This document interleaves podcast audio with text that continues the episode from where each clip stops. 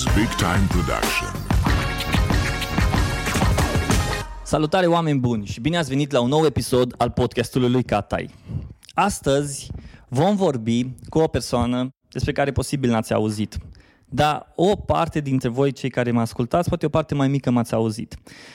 Voi vorbi cu un cântăreț de muzică creștină, uh, un păstor, dar mai mult decât atâta ce îmi place despre el e că el întotdeauna zice, bă, eu nu sunt ăsta, eu sunt un tată, eu sunt un soț. Nic, Nic Decean, bine ai venit! Salut, salut, Robi! Mă bucur să fiu aici. Nic, spune-le celor care nu te cunosc, celor care nu știu cine ești, cu ce te ocupi, în câteva cuvinte.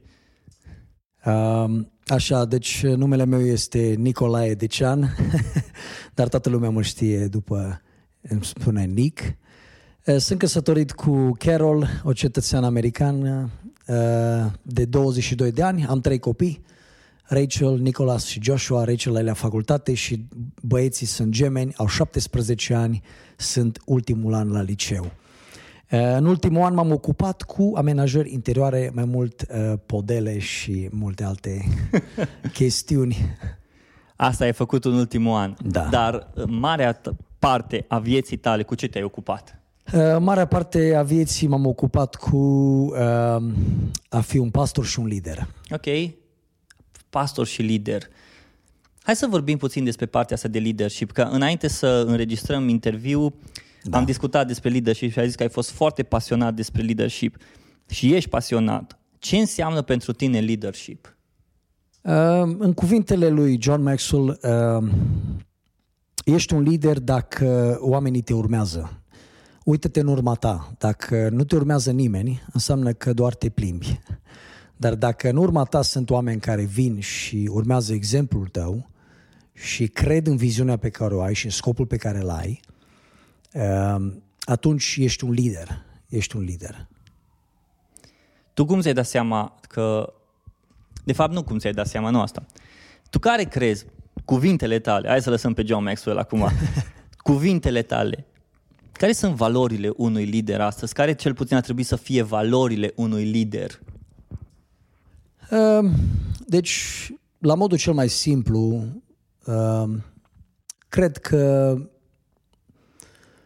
un lider trebuie să fie în primul rând real, Ok, transparent, autentic, să iubească pe oameni, să creadă în oameni. La nivel personal, cred că trebuie să fie integru, caracter, daul lui să fie da, nu lui să fie nu. Um, un om care și are capacitatea de a, de a investi în oameni. Uh-huh. Și asta e, din nou, mă duc la a crede în oameni. Trebuie să crezi în oameni, trebuie să vezi potențialul pe care îl au. Deci un lider trebuie să creadă și să... Oricum un lider lucrează foarte mult cu oameni. Deci ăștia care sunt... Da, ce părere ai despre ăștia care sunt life coacher, din ăștia uh, lider, fac leadership, dar totul se întâmplă direct prin ecran, totul se face prin ecran, nu stă să vorbească cu omul, ok, hai să vorbim personal, hai să ajungem niște lucruri care... Să vorbim despre ni- niște lucruri care te ajută pe tine ca om să crești. Mă, cred că și oamenii ăștia, acum depinde, acolo e și un business. În a face anumite, știu eu, seminarii sau lecții pe ecran pentru diferiți oameni într-o sală. Dar cred că la un moment dat, un lider adevărat, uh, nu numai că este cel care îi conduce pe alții, dar la, la rândul lui cred că urmează pe altcineva. Deci e un om care a învățat de la cineva uh-huh. și se- și-a însușit anumite calități, anumite valori uh, și a învățat să umble în direcția asta. Deci un om care a crescut în, în poziția asta de lider. Asta, asta e părerea mea. Hm. Tu uh, vorbești despre lider și ai, ai fost, ești un lider. Înseamnă că și tu ai urmat un lider. Cine a fost primul lider care l-ai văzut în viața ta și ai zis, păi, vreau să fiu ca el? Uh, tata. tata cred că a fost primul lider din viața mea, da. Uh, tata a fost un om extraordinar, uh, a fost un lider în casa lui, un, un soț iubitor, un om care a știut să-și uh, construiască casa, să-și zidească casa, uh, căsnicia și familia, copiii. De la tata am învățat uh, multe, multe lucruri. Uh, Ai o poveste interesantă pe Bă. care vrei să spui despre tatăl tău, de unde ai învățat chestia asta de leadership. Ți-am zis, din, din simplul uh, fapt că era un tată adevărat, în sensul că știa să-și conducă casa, nu era un tată pasiv, era un tată activ. Știi, un uh-huh. lider adevărat e un om activ. Știi, care nu trece prin viață pasiv. Un lider uh-huh. adevărat ia viața în serios, fiecare uh-huh. zi care îi se dă. E disciplinat, e un om care pune lucrurile în ordine. Uh, și asta zic, deci el ne ducea la pescuit, uh, de foarte multe ori mergeam la așa zis picnic, unde okay. jucam fotbal, dar era organizat totul. Ne organizam pe mașini, ne duceam la iarbă verde, cum am zis, jucam fotbal, pescuiam, uh, de multe ori când era 1 mai, poate mergeam la munte uh, mai mult de o zi, două, trei zile, dormeam la, cine, la niște prieteni, aveau ea frate iar, uh, fân în pod și Dormeați dormeam pe fân, fân da, ah. dormeam pe fân, foarte tare.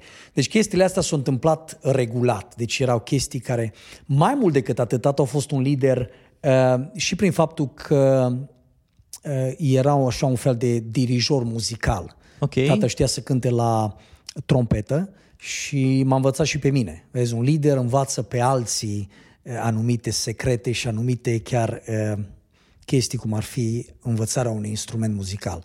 M-a învățat să cânt la trompetă, chitara nu prea știa bine, de-aia l-a pus pe cumnatul meu să mă învețe. Așa, cumnatul meu m-a învățat chitară acustică și fratele meu, Augustin, m-a învățat să cânt uh, la pian. De fapt, da, trompeta am învățat prima dată, pian și apoi chitară, chitară acustică. Uh, și nu numai atât că te-au învățat, dar uh, na, în vremea aia, cu ceva ani în urmă, vreo 20, mai mult, uh, aveam grupul ăsta de fanfară, ca să zic așa. Okay. Pentru cei care nu știu, este un ansamblu de instrumente de alamă, de la trompetă la tubă, da, okay. bas, fligon și alte instrumente, era așa zicea fanfară, cu care cântam la anunți, la înmormântări și el practic era lider, el ne aduna, înțelegi, mm-hmm. vezi, un lider iar îi adună pe oameni. ne aduna. În fiecare joi seara mergeam aici, de la Ogna Mureș, că eu de acolo mă mm-hmm. trag, de la Ogna Mureș, un oraș mai mic, în județul Alba. Mergeam la sat, la Noșlac, de fapt de unde se trage mama și tata și aveam acolo la Biserica Baptistă o cămăruță unde ne adunam la repetiții în fiecare joi seara. Hmm. Și acolo repetam, frate. Și acolo stăteam și repetam notele pe portativ și piesele care trebuiau cântate până ieșeau. Hmm. Și asta, asta am învățat, deci exemplul ăsta de la tată. El era care chiar și atunci în momentele când nu avea chef sau a fost bolnav, a fost cel care a stat în față primul și eu eram acolo lângă el și cumva calitatea asta de a de a face lucrurile chiar atunci când e greu, știi, și când aveam de mers pe jos, știu eu, mulți, poate un kilometru, doi, cântând cu instrumentele, l-am văzut așa întotdeauna un luptător, un om care nu cedează ușor. Da. Și asta e o altă calitate extraordinară, să, să, să fii un luptător. Un, foarte fain ai pus, un lider real, transparent, activ, uh, luptător. Și ce mi-a plăcut acum, ai spus că tatăl tău a fost uh, o persoană activă în familie. Activă, vă ducea, era prezent în familie. Crezi că astăzi, uh, să spun așa, generația de astăzi, familiile de astăzi, duc lipsă de oameni, de lideri în casa lor? Hai să nu spunem de familie, hai să vorbim despre generația de astăzi, despre tot ce se întâmplă astăzi în jurul nostru e lipsă de oameni, de lideri care să ia inițiativa să zic, ok, uite, vreau să fac treaba asta, uite, vreau să fac, vreau să mergem pe drumul ăsta, am viziunea asta, vreau să fac proiectul ăsta. Uh, ok, vedem din, prin partea de business, startup-urile care pornesc. Există un om care pornește o companie. Cel care pornește o companie poate are o viziune, dar ajunge la un moment dat în care nu poate să-i administreze pe toți și trebuie să pună un CEO un CEO da. care să îi mhm. administreze, care de fapt e liderul. El are viziunea, dar urmează să fie liderul. Dar ce vreau eu să vorbesc cu tine e că crezi că astăzi există, există o lipsă de lideri în, în România? Hmm. Um. Acum, nu știu cum să o pun. Deci eu am, am fost în România, ca să zic așa, mai puțin în ultimii patru ani, așa tot în perioade scurte. Um, România e puțin diferită față de Statele Unite și, na, rom- să știi, românii totuși cred în familie. Vorbesc de bărbații români. Um, Asta nu înseamnă că toți își asumă responsabilitatea. Vezi, pentru a fi un lider adevărat trebuie să-ți asumi niște responsabilități. Trebuie să te disciplinezi, trebuie să crezi în viziunea aia cu adevărat, știi, degeaba te pune cineva să conduci, știi? Uh-huh. Trebuie să fii un om care, în primul rând, îl respecti pe ăla mare, îl respecti, îl onorezi, crezi în viziunea lui, crezi uh-huh. în scopul pe care îl are și în felul ăsta, atunci când ești vândut trup, suflet și duh, ca să zic așa, da? Ești vândut acelei viziuni, acelui scop, vei, uh, îl vei onora prin, prin uh, slujirea ta și mai mult prin ceea ce faci tu față de ceilalți oameni. Și în felul ăsta atunci te dedici, te implici cu transpirație, cu uh-huh. sacrificiu, cu toate resursele pe care le ai, te pui la dispoziția acelei viziuni și acelui scop. Uh, dar, ca să răspund așa un pic indirect la întrebarea ta, uh, cred că, cred că e nevoie tot mai mult de oameni care și e nevoie, și nu știu exact cum se face asta, dar e nevoie de oameni, bă, într-un fel știu, uh, e nevoie de oameni care să își asume responsabilitatea și nu toți își asumă responsabilitatea hmm. asta, pentru că este, e de muncă. Uh, de multe ori ore în plus, uh, trebuie să lași anumite lucruri ca să te concentrezi pe ceea ce este mai important. Și pentru unii, uneori, o emisiune de televizor sau un anumit sport sau alte lucruri de nimic care ne fură timpul, energia și banii, sunt mai importante decât, practic, a investi în oameni. Vezi, asta e o chestie foarte tare, să, să ai asta pe inimă, să fie pasiunea vieții tale. Ăla e un lider adevărat, care nu numai că crede în oameni, dar e gata să investească în oameni.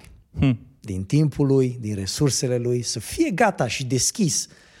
Timpul e un... E o... Da, da, vezi, e foarte greu să lucrezi cu oamenii, hai să fim și sinceri. e, e, de fapt, e cel mai greu job pe care cineva da. poate să-l aibă e să lucreze cu oameni. Dar nu poți să lucrezi numai tu, închis în uh, cubicul tău, frumos, calculator și să lucrezi. Tu trebuie să relaționezi cu oameni și mai ales da. dacă tu ai, uh, să spun așa, spiritul ăsta de lider, tu o să-ți dai seama că tu vrei să lucrezi cu oameni, vrei să crești oamenii, vrei să creezi anumite locuri în care oamenii să vină, în care oamenii să te urmărească, în care oamenii să se implice și ba mai mult de atâta, ceea ce cred eu că liderul ajunge la un moment dat să zic, ok, nu e mai vorba despre mine, eu nu mai sunt locomotivă, eu va trebui să pun pe altcineva o locomotivă, va trebui să văd ce lasă în urma mea și omul respectiv care vine după mine, lider, următorul lider, cumva liderul ăla executiv, care astăzi, mâine o să fie liderul ăla, va trebui să știu că, ok, eu o să fac un, un pas în spate ca el să, să facă un pas în față. Dar e ciudat, adică tu lucrezi foarte mult și tu îți investești toate resursele nu pentru dez- dezvoltarea ta, dar cumva pentru dezvoltarea altuia. Dar în același timp, să spun așa, tot așa, indirect, e că faptul că se dezvoltă altul după tine și a investit în el, într-un fel investești și în tine. Da, asta, asta mă gândeam exact în timp ce înainte să zici că de fapt atunci când investești în alții și tu crești. Uh-huh. Și tu crești. Oamenii izolați ăștia nu cresc. Deci pe cont propriu e foarte greu să te maturizezi, să crești, să treci la un alt nivel, să schimbi mentalitatea. Uh, cum derulând un pic înapoi, uh, pot să spun că nu toți oamenii sunt dispuși să, să urmeze. Știi? Trebuie să fie și dorința omului de a, de a fi implicat, de a-și aduce aportul, de a fi deschis să spună ok, vreau să învăț de la omul ăsta, vreau să, vreau să văd ce are de spus. Uh, pare un om care are pasiune și pare un om uh, solid, un om, un om de bază, un om care are valori, un om integru. Acum, într-adevăr, să știi, ideea e că, așa ai zis, nu?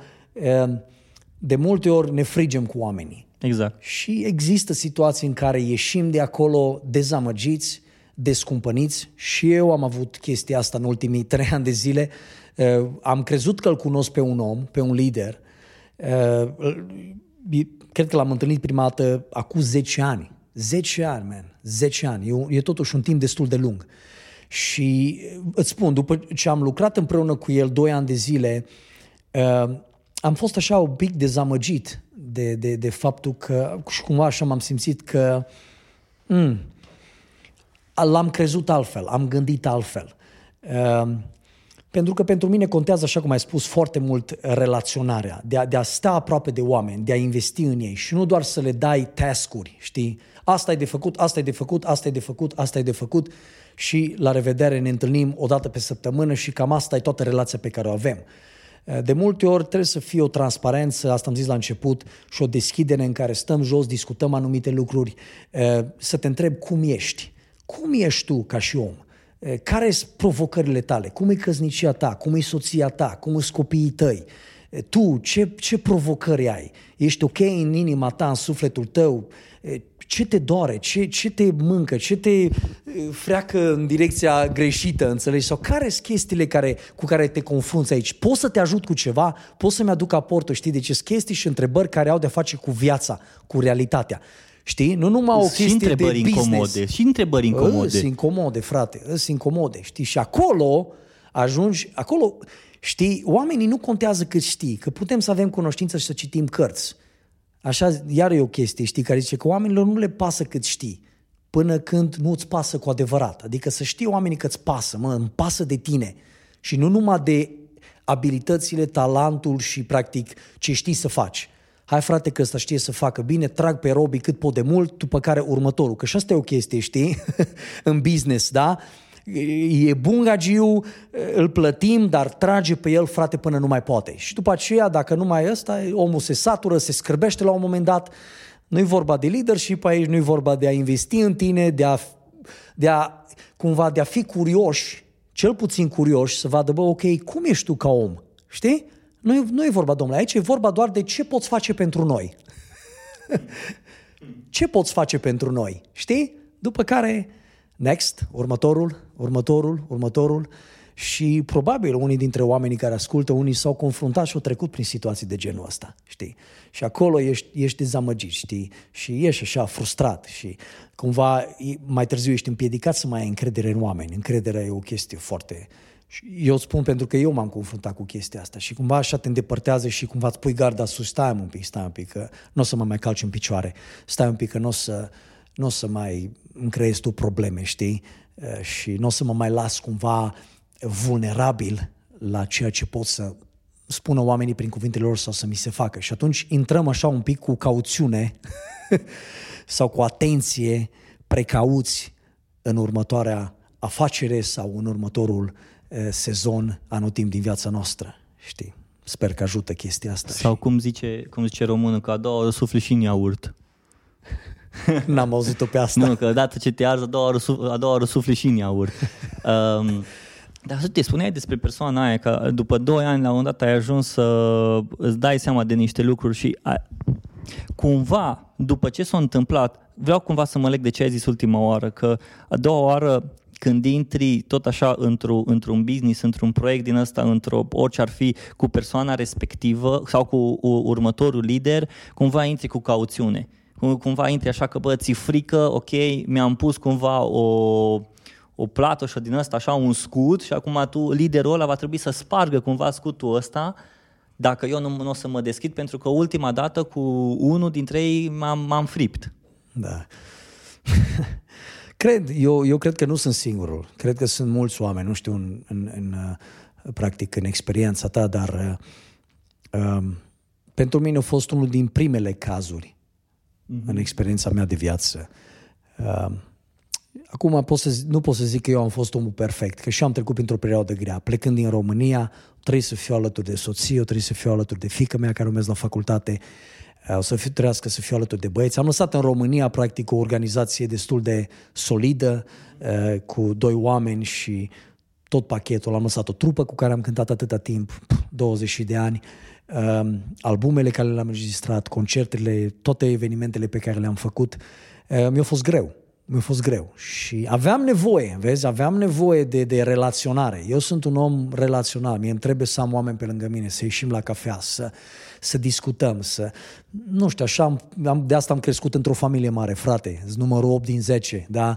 Deci o familie numeroasă, cu mulți nepoți, îmi iubesc nepoții, iubesc frații, îmi iubesc surorile, iubesc familia și făcând relații în viața de zi cu zi mai mult, iarăși acolo îmi fac frați și surori, știi? Așa, cu oamenii ca și frații și surorile. Deci mă atașez, mă atașez. A, și uneori oamenii ăștia, asta e personalitatea mea, nu toți sunt așa. Unii n-au nevoie de chestia asta. Dar eu sunt așa, așa sunt legat eu, așa sunt construit. Să am relații, să fiu deschis, vulnerabil și uneori ne frigem. Uneori ne frigem, uneori trecem și uneori unii oameni nu sunt așa. Unii oameni sunt uh, interesați doar de uh, ce poți să faci, cum am zis, de, pers- de perseverența ta și practic de uh, cum, cum se zice mă, cuvântul ăla? Încercam să găsesc un cuvânt. Zi în engleză, că oamenii nu înțeleg. Dar nu, nu nici în engleză, de, de potențialul tău. Ok. De potențialul tău și practic de, de ceea ce poți să faci pentru ei. Și um, cred că e mai mult, viața e mai mult decât atât. Pe părerea mea, viața înseamnă relații, viața înseamnă oameni. Că la un moment dat ce faci dacă ajungi singur, știi? Și îndepărtezi pe toți de lângă tine. Da. Că nu merge cu încăpățânarea și cu eu le știu pe toate. Eu cred că în viață avem nevoie să, să învățăm. Și un lider adevărat, iară, este învățabil. E un om care e gata să învețe și de la alții, chiar cum ai zis, de la ei mici. Știi? În timp ce învățăm pe alții, noi învățăm de la ei.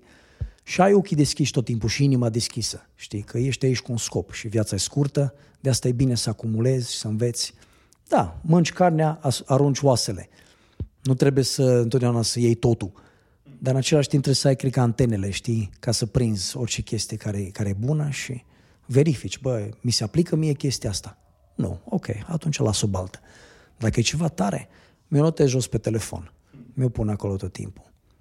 Acum, Știi? în timp ce vorbeai de uh, partea asta de leadership, mă gândeam foarte interesant, mintea mea s-a dus la, cu siguranță, știi, jucătorul de basket LeBron James. Aha.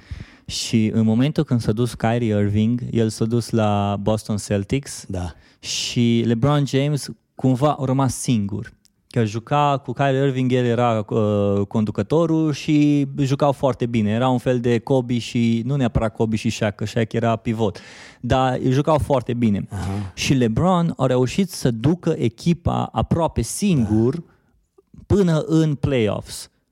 Da. Și ca și lider a reușit după aia să și ce, ce, cel mai interesant e că în momentul când au jucat, cred că cu Philadelphia, nu știu, este un tip, Ben Simons, e foarte bun. Cred că fiul tău o să știe, dacă o să ascultă podcastul ăsta, zic că da, tati, că știu. ben Simons, el e un rookie, e la început. Și LeBron James, o, când a jucat cu împotriva lor, s-a dus la sfârșit, lăsând în bați, a zis, man, you're the next one și chestii de genul. Cumva au văzut un alt lider, un următor lider, chiar dacă nu era la el în echipă. Deși vorbea și despre alți jucători de la el din echipă care au crescut. Și mi s-a părut așa un fair play foarte interesant că, deși el e un lider la el în echipă, un capitan, conduce toată echipa și luptă și îl vezi pe teren că e un luptător, în același timp vede că există lider nu numai la el în, în cercul lui, mhm. există lider și în alte cercuri. Și da. merge cumva, ok, că există cumva, să spun așa, uh, egoismul ăsta, în momentul când suntem în cercul nostru de, lead, de oameni, ok, am cercul meu, sunt lider aici, mă ocup de ei și gata. Dar cred că liderul adevărat are ochii nu numai cercului, ci undeva și în, în afara cercului. Mm-hmm. Ca și LeBron James, cum l-am văzut pe Ben Simons, s-a dus la el și l-a încurajat și cu siguranță vorbește și cu siguranță îl încurajează și au pus pe Instagram poze cu el și așa mai departe că, man, you're doing good stuff și chestii de genul, ceea ce cu siguranță e o încurajare mare pentru feciorul ăsta care acum a intrat în NBA și da. vine de la unul dintre oamenii cu unul dintre cei mai buni jucători care e la același nivel cu Michael Jordan, cu Kobe Bryant, cu toți uh-huh. ăștia grei. Și asta mi se pare foarte interesant. Liderul care nu numai că vede în cercul lui următorii lideri și îi pregătește, dar cumva nu investește foarte multe resurse, dar îi dă așa un, uite, hai că și tu poți, hai că și în alt cerc. Știi, asta mie mi se pare foarte interesant, să ai dezvoltarea aia de lider care uh, nu numai în cercul în jurul meu, în echipa mea, uite, ca o, ca o firmă, eu lucrez în echipa de vânzări, a, mm. numai noi, aici noi, dar există echipa de customer service, a cu ea nu vorbesc, că ea altă echipă. Bă, nu, toți sunteți în aceeași Împreună. echipă, adică, băi, dacă eu nu mă duc la ăsta, la și la ăsta, la și la ăsta, la să le ajut, atunci toată organizația, toată firma, toată liga de NBA, dacă ar fi asta, nu ar trece la următorul nivel, nu ar face da. următorul da. spectacol pentru oameni. Da. Asta arată ce fel de om îi, înțelegi? Apropo, uh, fiul meu Nicolas, el e mare fan Cleveland Cavaliers și LeBron James. Să îmi pare are, rău pentru el, dar nu o să ajungă am, în final. Am, da, e, într-adevăr, echipa n-a se pregătește și încearcă probabil din greu să, să lupte. O să le fie greu anul ăsta, o să le fie greu. Am, am reușit până la urmă în luna decembrie să mergem, de fapt în ianuarie, scuze, în ianuarie am reușit să mergem la un match Wow. uh, cu, like, în Cleveland. Uh, așa au fost, na, biletele au fost mai scumpe, dar am fost undeva mai sus, așa. A fost foarte tare experiența să fim așa, au și ecrane mari unde poți să te uiți, dar chiar am văzut și arena, bine, ești un pic sus. A fost foarte tare atmosfera, a jucat și LeBron James, uh, multe puncte, asist și așa mai departe. Uh, lor- Lui se zice alpha male, că el e un, un bărbat foarte, foarte puternic și vorbește mult de caracterul lui, știi? Mulți îl condamnă și cumva, na, nu... Pentru că probabil se sunt invidioși, zic eu. E un om extraordinar care a ajuns de multe ori în final, a câștigat și championships, au făcut o diferență extraordinară chiar și când au plecat la Miami Heat. Uh, l-a dus la un alt nivel, știi, chiar dacă unii oameni i-au ars tricouri și au fost supărați pe, ei, dar, pe el, uh, s-au întors înapoi uh, și uite că au reușit să iau un championship și în Cleveland. Uh, cumva, uh, tot ce ai spus, povestea asta arată de fapt uh, că omul ăsta are o, o viziune mare în inima lui, o viziune personală, știi? Vede dincolo de el însuși. Știi, mulți oameni, eh, bă, viața și tot ce este e pentru mine, despre mine și cam atât. Ce inte- a, Foarte vreau tare, știi, că ai să zis de punctez tipul ăla, asta. să vezi dincolo de un grup chiar de lângă tine, știi, chiar de, de, de familia ta, știi, bă, familia. Pentru unii, frate, soția, familia, unii nici măcar nu merg așa de departe. Pentru unii, bă, frate, eu. Hmm. Nevoile mele, problemele mele, viața mea, situația mea, mă doare în cod de restul, știi? Nu ai întâlnit atitudinea asta și în... Dar ascultă-mă, nu numai în România, oamenii sunt la fel peste tot. Doar pentru că e, suntem în America sau în Suedia sau am soră în Suedia, ascultă-mă, oamenii, am prieteni foarte mulți în Anglia, oamenii sunt la fel, man. Doar că culturile sunt diferite. Mie nu-mi place mâncarea decât doar în România. Aia e, frate. Sunt de acord. După trei săptămâni în Thailanda, îs acord cu tine. da, n-ai, n-ai murit de foame pe acolo. Wow. Ok, mâncarea bună, exotică și toate astea, dar așa de S-a fost, foame doar, mi-a fost, fost, fost doar de mâncare de o aici. pâine de cu la- pateu. Ai, ai, ai. Da, deci de când am venit, frate, mi-au, mi-au, mi-au dat frații și surorile și cumnații și cumnatele, am mâncat drob, am mâncat cârnați, am mâncat sarmale la greu și toate cele, da, cam sărbătorii și Paștele, știi, fiind aici în România acum în perioada asta. Dar, da, întorcându-ne la, la, la Lebron, au fost punctat bine, da. E, Știi cum e, man? Pleacă din inimă, din interior. Trebuie să ai și o schimbare a minții. Cu alte cuvinte, trebuie să mintea ta să-ți permită, știi? Unii n-au capacitatea asta. au o minte închisă. Când, când te gândești numai la tine, ești, exact cum ai zis, între, într-o, într-o cutie. Ești in the box. Când gândești în afara cutiei, atunci vezi uh, calități, vezi potențial, vezi că de fapt nu e vorba doar despre tine. Și hai dacă atât ai adus basketul, nu e vorba doar de LeBron James. LeBron James singur nu bate pe nimeni. Aia e clar. El are nevoie de o echipă pe care eu am văzut și mă uit la foarte multe meciuri cu fiul meu, la foarte multe, poate din două tot unul vedem, știi, din 10, 5 vedem, din 20, 10 vedem. Ne uităm la ele. Uh, întotdeauna, el e primul acolo, e alfa male, e, e bărbatul care, care intră în cerc, frate, și, cum ai zis, trece pe la fiecare și, înțelegi, le spune câte un cuvânt, îi încurajează, îi pompează, îi, îi, le ridică Energizează, moralul, îi, da, da, da. da, e ca un energizat, Red Bull la fiecare, frate. Bum, bum, bum, bum, bum, înainte de meci, înțelegi? Și am văzut, am văzut multe meciuri unde au fost poate în repriza a treia, 15-20 de puncte în deficit, ok? S-au întors înapoi în repriza a patra, o luptat din greu și el de multe ori joacă minute grele. Vezi, e un lider adevărat, este un exemplu fantastic. Mai sunt și alții. Se ridică, frate, se ridică la, la nivelul meciului, la, la, la, eh, cumva la provocarea meciului, își încurajează colegii și în repriza a patra, fate, ajunge de egalează meciul și ajunge să câștige meciul. Hmm. E un lucru extraordinar. Eu, e- din sport învăț, învăț foarte mult de la astfel de oameni care sunt gata să, să cumva să-i pompeze pe cei de lângă ei. Da? Nu mult, să știi. Trebuie să ai o gândire aparte. Trebuie să fii un om care, cum am zis, crezi în alții și nu doar te vezi pe tine. Eu sunt vedeta, știi? Cam așa era de multe ori, da? Domnule, eu sunt vedeta, toată lumea trebuie să uite la mine și nu mă interesează de restul. Eu un, trebuie să altul, un altul strălucesc. meseriaș și Cristiano Ronaldo, din câte am înțeles. Și el e un fotbalist extraordinar. Mie îmi place foarte mult Barcelona și îmi place Messi, dar uh, îl respect pe, pe Ronaldo, respect calitățile, munca mea în care o depune. El e un om iară care își încurajează foarte mult colegii, un om care crede uh, și totuși e vedetă, adică e number one la Real Madrid. E, înțelegi, ar fi să zici, bă, e vorba numai despre Cristiano Ronaldo, dar nu. Uh, E vorba și despre colegii lui și de a, împreună ca echipă să câștige uh, meciuri. Să vedem ce se va întâmpla în Liga Campionilor. A, nu știu, eu nu mă uit la fotbal, eu încă îmi ajunge basketul. Bă, da, Îți dai e seama fain. cum ar fi aici în România să mă trezesc în fiecare noapte să mă uit la meciuri, a doua zi nu m-aș mai putea duce la lucru. Așa e, așa e, Nic, ai zis un lucru, uh, vreau să vorbim puțin despre muzică. așa. Ai spus că ai făcut muzică și faci muzică de 20 de ani? Uh, Ai cântat da, într-o trupă. am avut și un website, dar momentan e, nu l-am. Gă- Se găsește muzica, cred că am vreo două piese pe iTunes. Acum este și iTunes România, da? Este. No, este fain. și Spotify. Două piese, am două single-uri acolo, unul e El Shaddai și altul e Dragostea ta. Da, sunt două single-uri, dacă lumea caută de ce an, poate să găsească acolo Ok. piesele astea două.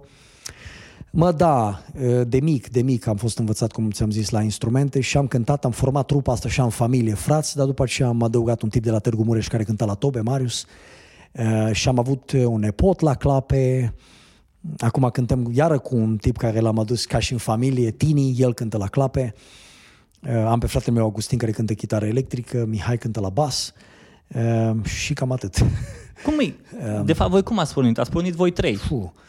Da, am pornit, am pornit noi trei. De fapt, Mihai nici nu era în trupă, În era ce un alt an? frate, Vasile, 95.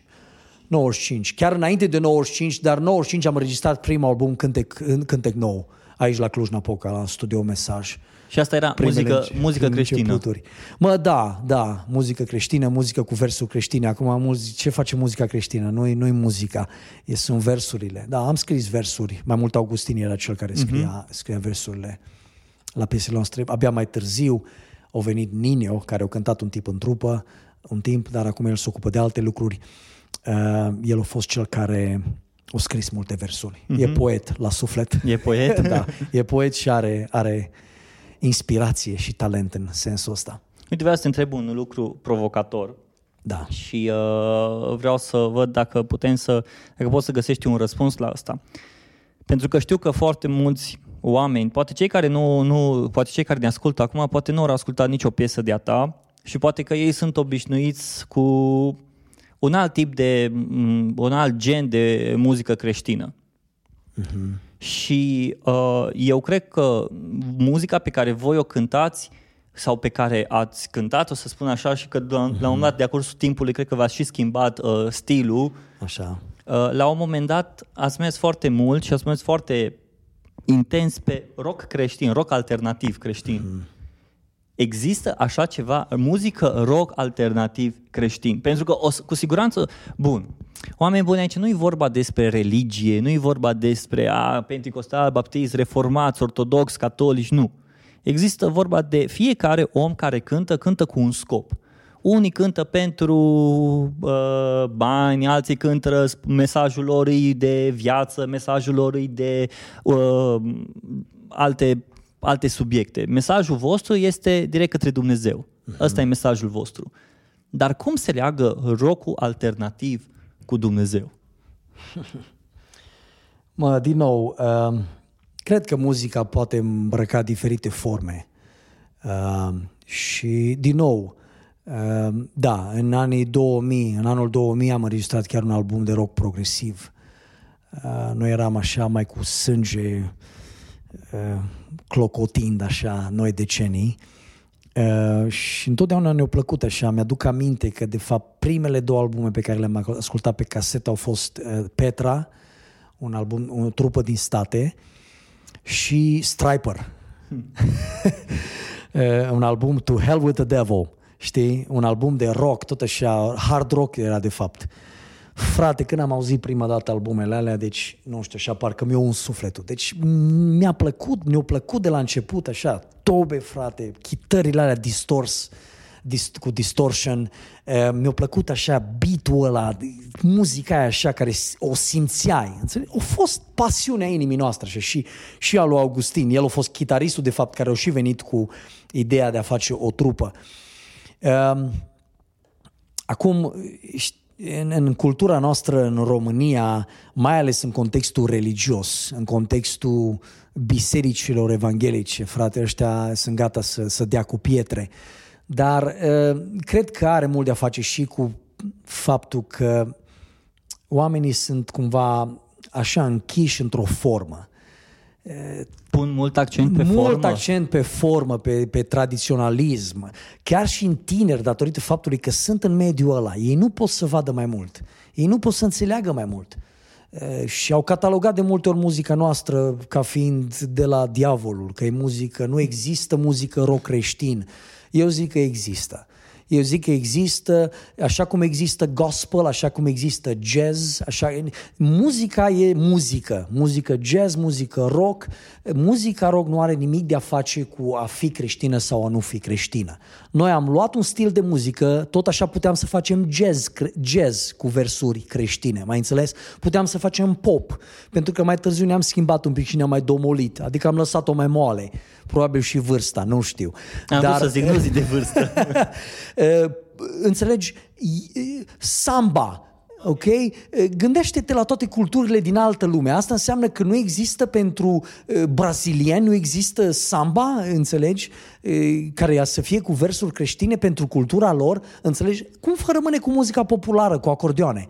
Nu, frate, că aia n-are nicio treabă. Nu putem să cântăm muzică cu versuri, dar la foarte mult dintr-o anumită categorie, sectă sau da. categorie, cum îi zic unii, înțelegi, cu tristețe, pentru ei e muzica care vă se va cânta, știu eu, în cer sau mai știu ce da. alte gândiri au ei.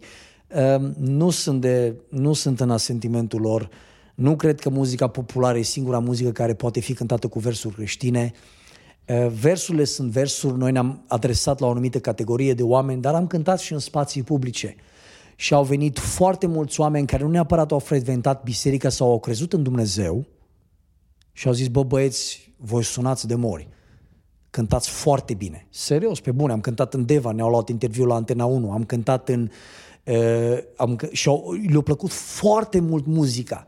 Înțelegi? Și au respectat faptul că noi avem un mesaj pozitiv, avem un mesaj creștin, un mesaj pentru gloria lui Dumnezeu, un mesaj uh, care vorbește, se adresează unei categorii de oameni și de tineri, dar au respectat chestia asta. Și, cum am zis, am cântat în, aici în Cluj, în piața, Mihai, eh, nu Mihai Viteazu, Matei Corvin, eh, în multe locuri din țară, în multe, în multe eh, circunstanțe și situații și... Ia bine, ce vreau să zic? Asta nu înseamnă că tu numai muzică creștină asculti. Uh, nu. Ce, alte, ce altă muzică mai asculti? Mă mai ascult. Îmi place foarte mult uh, Coldplay, Fiul meu ascultă foarte mult Owl City, uh, îmi place foarte mult și Owl City. Uh, ascult... Uh, la un moment dat știu când spune Ascult și din România, mi-am uit pe YouTube Smiley, videoclipuri care le scos. Este tipul ăsta cu care lucrează un prieten de-a meu, Dima. Cum zice la tipul ăla din Moldova? Uh, Mihail. Mihail. E din Cluj. E, adică da, e din Moldova, mutat în Cluj. Da, îmi, îmi place foarte mult felul. Și mie îmi place. Foarte mult. E un compozitor adevărat. E, eu, mi se pare că wow, au adus un, un nou aer în muzica da. românească. Îmi place de multe ori să dau drumul la radio și ascult. Nu-mi place tot, dar sunt chestii care îmi plac foarte mult, piese care îmi plac foarte mult. Din muzica română, dar și din muzica, din muzica americană. Îmi place foarte mult YouTube, deci mie îmi plac trupele, știi cum e dacă ai o rădăcină acolo, da, trupele consacrate. Bon Jovi, îmi place YouTube. N-am apucat să-i văd în concert, sper că într-o zi să-i văd. Îmi plac Skillet.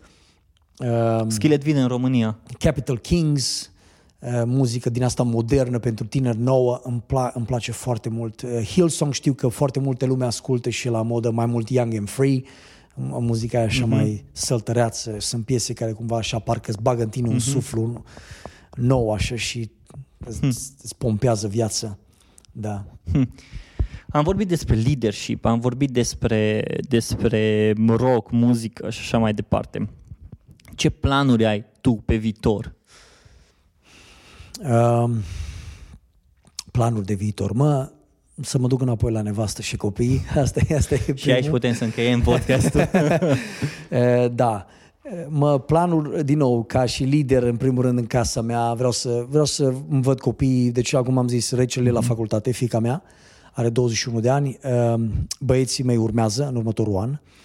Eh, Pentru mine personal eh, vreau să îmi îmi găsesc un job, eh, nu vreau să mai lucrez în domeniul ăsta unde, pentru că e destul de greu eh, din punct de vedere fizic și mă gândesc probabil să fac o școală de IT, dacă Domnul ajută, să, să mă duc și să studiez un pic asta pentru vârstă, viitor. Ce vârstă ai acum, dacă poți să Patru- zici? 43. La 43 de ani tu vrei să faci o școală. O, da. De ce nu? Alții la 43 de ani zic, bă, eu știu destule, gata, nu mai vreau să fac nimic ca nicio școală. Asta e alegerea lor, fiecare om alege. Crezi că un om la vârstă, la, bun, hai să spunem de la 40 de ani în sus, Da. trebuie să, oarecum atunci aș dă seama, bă, oare ce vreau să fac în continuare sau pot să-mi schimb viața sau pot să, ok, vreau să încerc ceva nou, vreau să fac o... Ca, ce am înțeles că sunt mulți care uh, după o anumită vârstă cumva vând totul, special în state am auzit, nu mai știu unde am auzit, cred că într-un podcast, că în state uh, își vând totul, se mută în California sau undeva acolo, Da, da, după 50 da. de ani rămân acolo cu banii gon și ei stau fericiți, Da. se plimbă, fac surf. Da, unii, unii urmăresc asta, știi, ca să lucreze până la un moment dat în viața lor, strâng banii, au o bază solidă, după care vor doar să se relaxeze, cruises, Da. știi, pe croazieră, uh, vacanțe, își pun poate casa chiar pe plaja din Florida. Deja- deja visez. da, it's, wow, fel și fel de oameni, man. Eu nu cred că e niciodată târziu ca să te apuci de chestii. Acum știi cum este un pic. Deci sunt oameni care stabiliți. Eu și soția mea am avut un fel diferit. Eu am fost român. Am devenit cetățean american și român, dublu cetățean. Soția mea e din state. Uh, am stat în România 20 de ani. Acum, pentru că copiii sunt la facultate, mergem să-i ajutăm, să-i susținem. Uh, De asta e un pic diferit, înțelegi? Mm-hmm. Mulți oameni trăiesc într-o țară, trăiesc într-o cultură, uh, s-au stabilit și-au construit o casă și-au cumpărat un apartament, au joburi și se duc așa până la adânci bătrâneți. Și foarte tare, înțelegi? Viața noastră a fost un pic diferită, hmm. înțelegi? Nu... Fiecare om trăiește. Noi așa am simțit că trebuie să facem, să venim în România, să pornim organizația asta Casa Templarului, să investim în oameni, să facem ceea ce am fost chemați să facem. Acum e sezonul ăsta din viața noastră, dar cumva ne încurajăm pe noi înșine și ne stârnim așa, ok, mă, nu s-a terminat. Cumva te uiți tot înainte și zici, bă, ce- ce e mai bun are să vină, știi? Hmm. ce e mai bun are să vină, știi? Și dacă n-ai o atitudine asta pozitivă cu privire la viață, știi, poți să intri în depresie și să zici, bă, frate, am pierdut tot. Depinde cum vezi lucrurile. Dar nu cred că e prea târziu ca orice om să, să facă o școală, să înceapă din nou, cumva să vadă că e pe pământ cu un scop și să nu renunțe la a trăi. Să, să, să se ridice în fiecare dimineață știe, mă, ok, sunt aici nu numai ca să trec ca vodă prin lobodă și pur și simplu să lasă treacă viața, că asta e. Sunt foarte mulți oameni care nu au niciun scop în viață, înțelegi? Dar asta, e, asta depinde de, de identitatea ta și depinde de viziunea pe care o ai. Vezi mai mult sau nu vezi nimic? Ai deschis ochii în viață sau pur și simplu ești cu capul în pământ și asta e România, frate, aici trăim, ne mănâncă tot timpul și la revedere, renunțăm. Să nu renunți, să, să continui să lupți, să continui să crezi, multe lucruri să știi, deși nu sunt perfecte. În țara asta s-a schimbat foarte mult. Și eu mă bucur. Mă bucur de drumurile care se fac. Da, într-adevăr, nu mai intrăm în politică, acolo e altă, alt podcast, altă poveste. Nu știu eu oricum prea multe de politică, dar uh, noi suntem chemați totuși să credem în continuare, să nu renunțăm. S- Cum au zis ăștia când au ieșit în stradă, să rezistăm. Cumva să rezistăm, să nu arunci prosopul. Asta înseamnă să ai atitudinea asta de, bă, lupt. Mă lupt în continuare, cred. Asta, Da. asta cumva mă duce la ideea că, într-un fel, toți avem un spirit de lider în noi. Mhm. Adică în momentul în care te gând, în momentul în care ții atitudinea asta de nu mă las și nu renunț și mă ridic în dimineața asta din pat, știu ce am de făcut, ba mai mult, fac mai mult decât trebuie, nu mă duc de la un 9 la 5 da. la job și mă implic să fac mai mult în ceea ce cred eu, în, în, uh, într-o viziune pe care o am. Um, Laura Ionescu, într-un alt podcast, spunea că um, de ce avem, de ce credem că în România în care avem și trei, adică citesc cumva, dar nu neapărat exact cum o zis ea, avem o singură țară și credem că putem să trecem așa prin ea whatever, numai să trecem prin ea, în loc ca să ne punem, să ne lăsăm o urmă în ea, să facem ceva ce putem să facem. Uite, dacă îți place să te implici în politică și îți place un partid politic în care, în care crezi și simți, implică-te în partidul ăla și fă lucruri care să ajute comunitatea ta, să ajute măcar pe ăla de lângă tine. Fie că te, nu contează în care partid te implici, dar să faci ceva cu adevărat, să crezi în ceva cu adevărat. Și într-un fel, ai, zis, ai zis-o foarte fain asta, că niciodată nu e prea târziu ca să îți dai seama că uh, trebuie să te ridici și trebuie să lupți și trebuie să reziști. Sunt astea trei lucruri pe care cred că oricine ar putea să facă asta, să se ridice. Orice om. Orice om. Să se ridice, să se lupte. În special în generația tânără. Da. Și să nu renunțe, să reziste, să, să, să stea pe poziție. Chiar ieri îmi spunea cineva așa scurt, zicea Nic, zice aici totul e așa de la o zi la alta, nu e nimic sigur, totul poate să cadă peste noapte și încerc să încurajez pe astfel de oameni. Eu cred că e greu, știi? Și poate unii care ascultă zic, da mă, dar ție spasă, tu ești în state, ce pușcă, știi? Mm-hmm. dar să știi, nu, nu e ușor nicăieri. Știi? Peste tot pe unde ești trebuie să ai o mentalitate de învingător și îți spun, de multe ori sunt zile în care n-am mentalitate de învingător. Că nu vine, știi, nu-i cu ceea ce simți. Bă, mă, azi mă simt. Exact. Omenește, da, te exact. trezești, frate, și ești morocănos și n-ai chef și n-am chef să mă duc la muncă, înțelegi? Dar nu contează cheful, înțelegi? Trebuie să fac asta. De ce? Păi, în primul rând, pentru mine, să mă disciplinez, să lupt pentru mine însumi. Apoi pentru nevastă și copii. Pentru casa mea, familia mea. Păi ce să fac, frate? Stau acasă ca mulți alții, puturos și mă închid în casă, stau în fața televizorului toată ziua și las ca soția să muncească? Înțelegi? Pentru că am întâlnit cazuri. Înțelegi? Renunț la viață? Nu, frate, sunt frustrat pe viață, frustrat pe oraș, frustrat că nu găsesc jobul pe care mi-l doresc eu.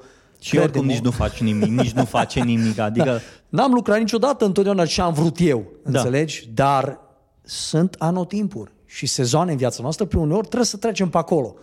Și dacă ne maturizăm și suntem deschiși să creștem și e greu, se va termina și porțiunea aia, așa, dacă a fost gropi înainte, va fi drum asfaltat. Ok? Și când se asfaltează, mergi frumos. Și înveți, ai învățat ceva, mergem mai departe, pasul următor și tot așa. Hmm. Am mai învățat câteva chestii așa, cât mai îmbătrânește omul și mai experimentează, dar uh, important e că mă întorc la Maxwell, ai zis că nu mai Maxwell, dar e tare Am Maxwell. început cu Maxwell Maxwell și... e un lider extraordinar care a scris foarte multe cărți despre leadership pentru cei care nu știu. El zicea că în viață nu contează, nu contează cel mai mult finalul și nu începutul. Deci contează cum termini lucrurile, nu cum le începi. Ok? Și asta e foarte tare, știi? Foarte tare. Că dăm în bară, suntem stângaci, greșim, frate, cădem și noi suntem de vină. Ok? Învățăm, trecem prin experiențe neplăcute, apoi trecem prin momente dureroase, pierdem pe cineva. Mă înțelegi? Viața e plină de surprize. Viața e, știi cum e, merge de la sine, așa nu putem opri ceasul. Înțelegi? Dar important e să ajungem la linia de sosire, să nu renunțăm, exact ce am zis mai devreme, să luptăm. Și e tare chestia asta, cumva am dat așa o perspectivă, cumva am ridic ochii să zic, ok, mă, e greu. Nu sunt toate lucrurile așa cum mi-ar place mie, dar nu renunț, nu renunț, merg înainte. Fiecare zi mă trezesc, mă spăl pe dinți, fac un duș, mă îmbrac, fac micul dejun și merg înainte. Astăzi, mâine, câte zile mi se mai dau pe pământul ăsta. Oameni buni, am, ați ascultat podcastul lui Catai cu Nick, în care am vorbit despre leadership, despre muzică, despre uh, NBA, LeBron, despre fotbal și ultima parte, cred că e un lucru pe care ar trebui să, ori dacă vreți să-l mai ascultați odată, ori să chiar să vă gândiți foarte bine la lucrul ăsta, pentru că aveți o viață Și chiar dacă podcastul ăsta e despre marketing și viață, astăzi am vorbit mai mult despre viață, despre ce înseamnă să faci, să fii un lider în viață și ce înseamnă să lupți pentru viața asta. Și aveți o viață, o singură viață o aveți.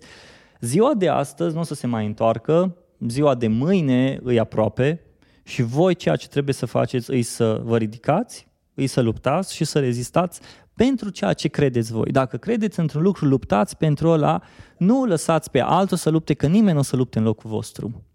Absolut. Nic, mersi foarte mult. Vă mulțumesc și eu, Robi, pentru că m-ai invitat. Uh, mulțumesc și celor care ne ascultă. Le doresc uh, multă sănătate, viață, tot binele din lume și să le se împlinească toate dorințele inimilor. Uh, să ajute Bunul Dumnezeu pe fiecare. Mulțumesc încă o dată pe o într-o ocazie de a împărtăși și sper să ne mai vedem și să ne mai auzim. Pe tine te găsesc pe Nic Decean pe Instagram. Da, da. N-I-C-K Decean. Da. Nic Decean. Uh, site-ul nu-ți merge, decean.ro. Uh, nu, dar am unul deceanministries.com. Ok, deceanministries.com. Dacă vreți da. să luați legătura cu Nic, dacă vreți să-l urmăriți, îl găsiți acolo pe Nic. Mulțumesc. Nic, mersi mult! Oameni Mulțumesc buni, și eu. Mulțumesc Asta și a eu. fost podcastul lui Catai.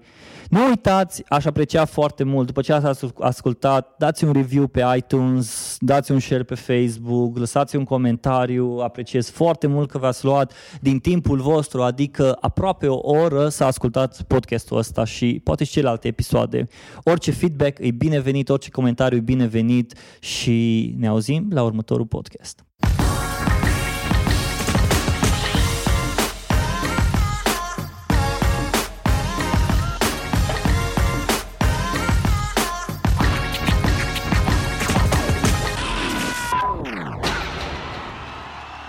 Big Time Production.